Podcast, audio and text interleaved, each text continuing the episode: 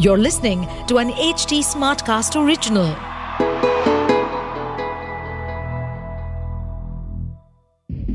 जो आपका खास है, क्या उसके लिए भी आप ही खास हो या वो आपके साथ बस अपने मकसद के लिए है दहशत पॉडकास्ट की इस सीरीज़ को सुने और जाने कि लोग कैसे साम, दाम, दंड, भेद के ज़रिए आपको शिकार बनाकर लूट, पाट, रेप, मर्डर, चोरी, विश्वासघात जैसे अन्य क्राइम को अंजाम दे सकते हैं। सुनिए, डर और खौफ से भरी इस सनसनीखेज कहानी को।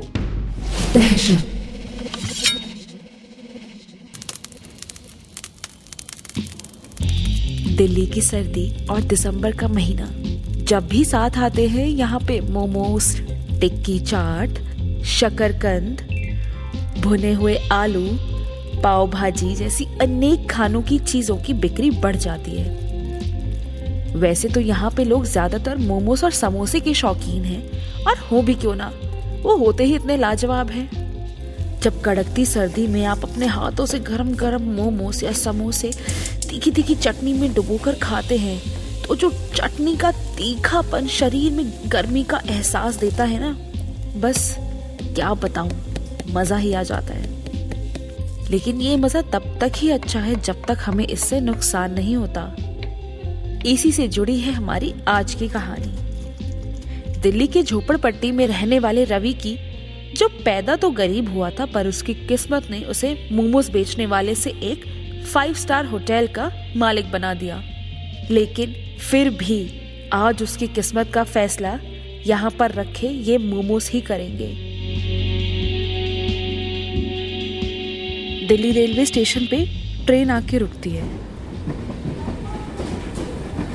जहाँ पर चाय वाले का शोर पैसेंजर्स की आवाज़ें और कुली कुली चिल्लाते कुली वाले। ये सब रवि को दिखाई तो दे रहा था, पर उसका ध्यान कहीं और ही था। फिर अचानक वो ट्रेन से उतर जाता है और बाहर की तरफ़ चलते हुए एक आदमी से टकराता है। आदमी गुस्से में बोलता है अबे देख कर चल। ध्यान कहाँ है तेरा? नहीं देख रहा। जा, क्या कर लेगा?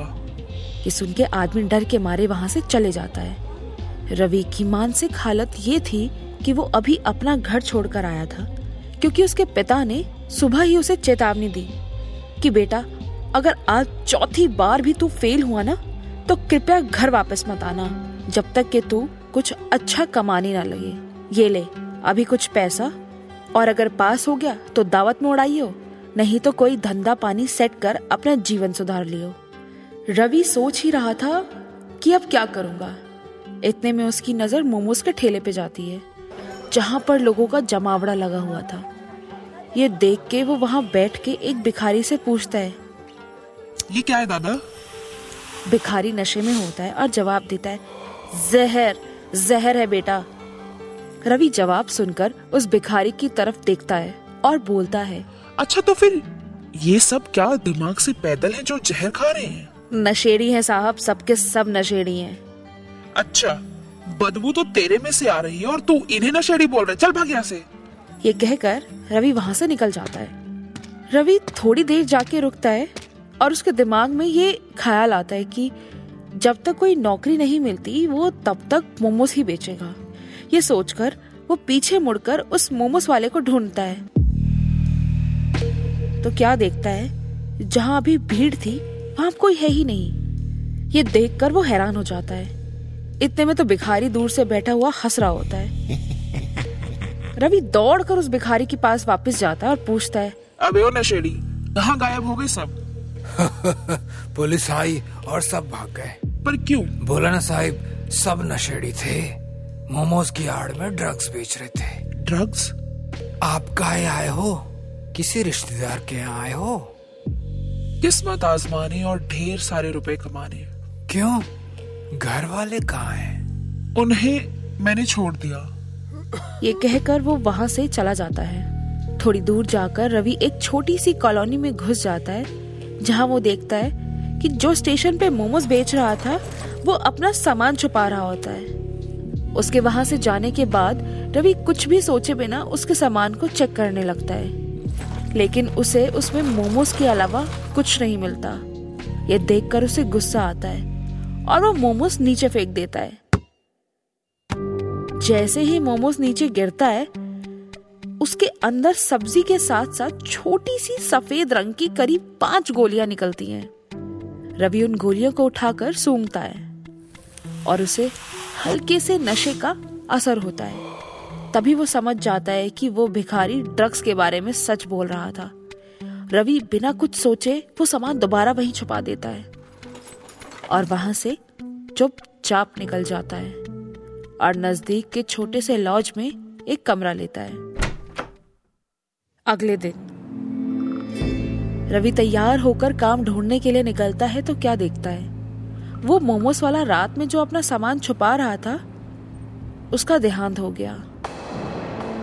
और मोहल्ले के लोग उसके शव को शमशान घाट लेकर जा रहे हैं। रवि उनमें से एक आदमी से पूछता है। भाई साहब ये कैसे हुआ? अरे भाई कोई से कल रात गोली मारकर भाग गया। इसके साथ तो ऐसा एक ना एक दिन होना ही था। क्यों भाई साहब? अरे ये ज़्यादा पैसे कमाने के चक्कर में बुरे काम करने लगा था। और ये कहकर वो आदमी वहाँ से निकल जाता है। और रवि भी वहाँ से काम की तलाश में निकल जाता है।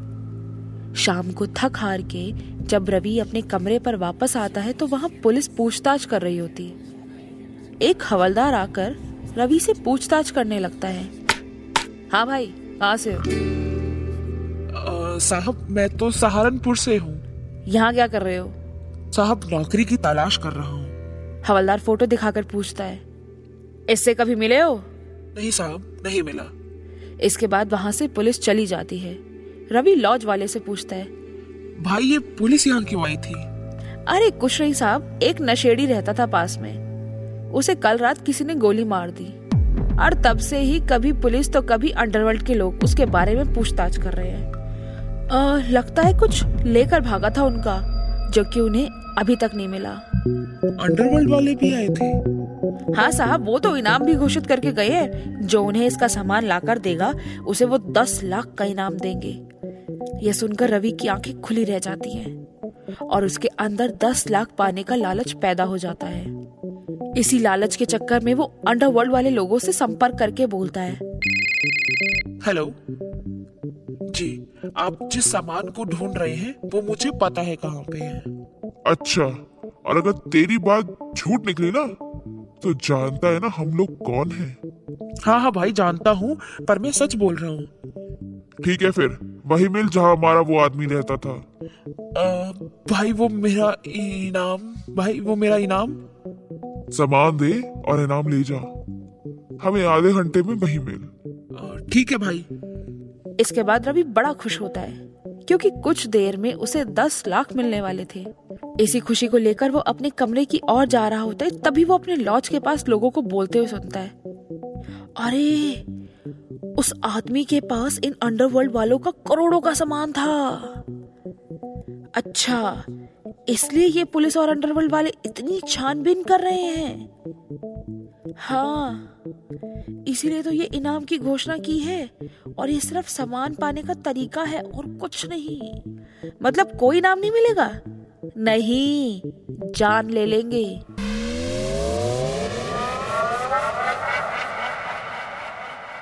ये सब सुन के वो तो डर के मारे कांपने लगता है। और वो तुरंत उसी जगह जाता है जहाँ उस मरे हुए आदमी ने ड्रग्स का सामान छुपा के रखा था। वो सामान निकाल ही रहा होता है कि पीछे से कोई उसके कंधे पे हाथ रख देता है। वो डरते हुए पीछे मुड़ता है। तो देखता है, वो स्टेशन वाला भिखारी खड़ा हुआ है। भिखारी पूछता है अरे मुझे लगा ही कि तुम हो। तुम्हें नौकरी मिली? रवि तुरंत बिना सोचे समझे उस भिखारी को वो सामान वाला बैग पकड़ाता है और बोलता है आप मेरे लिए काम करोगे? क्या करना है? अभी कुछ लोग आएँगे आप बस उन्हें ये बैग दे देना और बदले में वो आपको पैसे दे देंगे। वो पैसे आप ले लेना। ये कहकर उस भिखारी की सुने बिना वहाँ से निकल जाता है और देर तक छुपकर खड़ा रहता है। कुछ देर में वहाँ चार से पाँच लोग हथियारों के साथ आते हैं और सामान लेते ही उस भिखारी को गोली मार देते हैं। ये देखकर रवि बुरी तरह घबरा जाता है और वहाँ से तुरंत निकल जाता है। कुछ देर बाद वही पाँच लोग उसके सामने बंदूक लेकर खड़े होते हैं और एक आदमी पीछे से उसके सिर पे डंडा मार देता है और रवि वहीं पर बेहोश हो जाता है। बेहोश होते होते वो मन में अपने आप से पूछ रहा होता है, इन्हें मेरे बारे में कैसे पता चला? दहशत। दहशत पॉडकास्ट की इन काल्पनिक कहानियों का वास्तविकता से कोई संबंध नहीं है। ना ही हमारा उद्देश्य किसी व्यक्ति विशेष समुदायों को ठेस पहुंचाना है। इसलिए इस पॉडकास्ट सीरीज़ को केवल मनोरंजन के लिए सुने। लेकिन सावधान और सतर्क ज़रूर रहिए। इस कहानी को लिखा है शौर्य त्यागी ने। इस कहानी की आवाज़ और प्रोडक्शन दीक्षा चौरसिया की है। साथ ही इसके साउंड एडिटर हैं Sanju Ibrahim. To stay updated on this podcast follow us at H T smart cast on all the major social media platform to listen to more such podcast log on to W W W dot H T smart cast dot com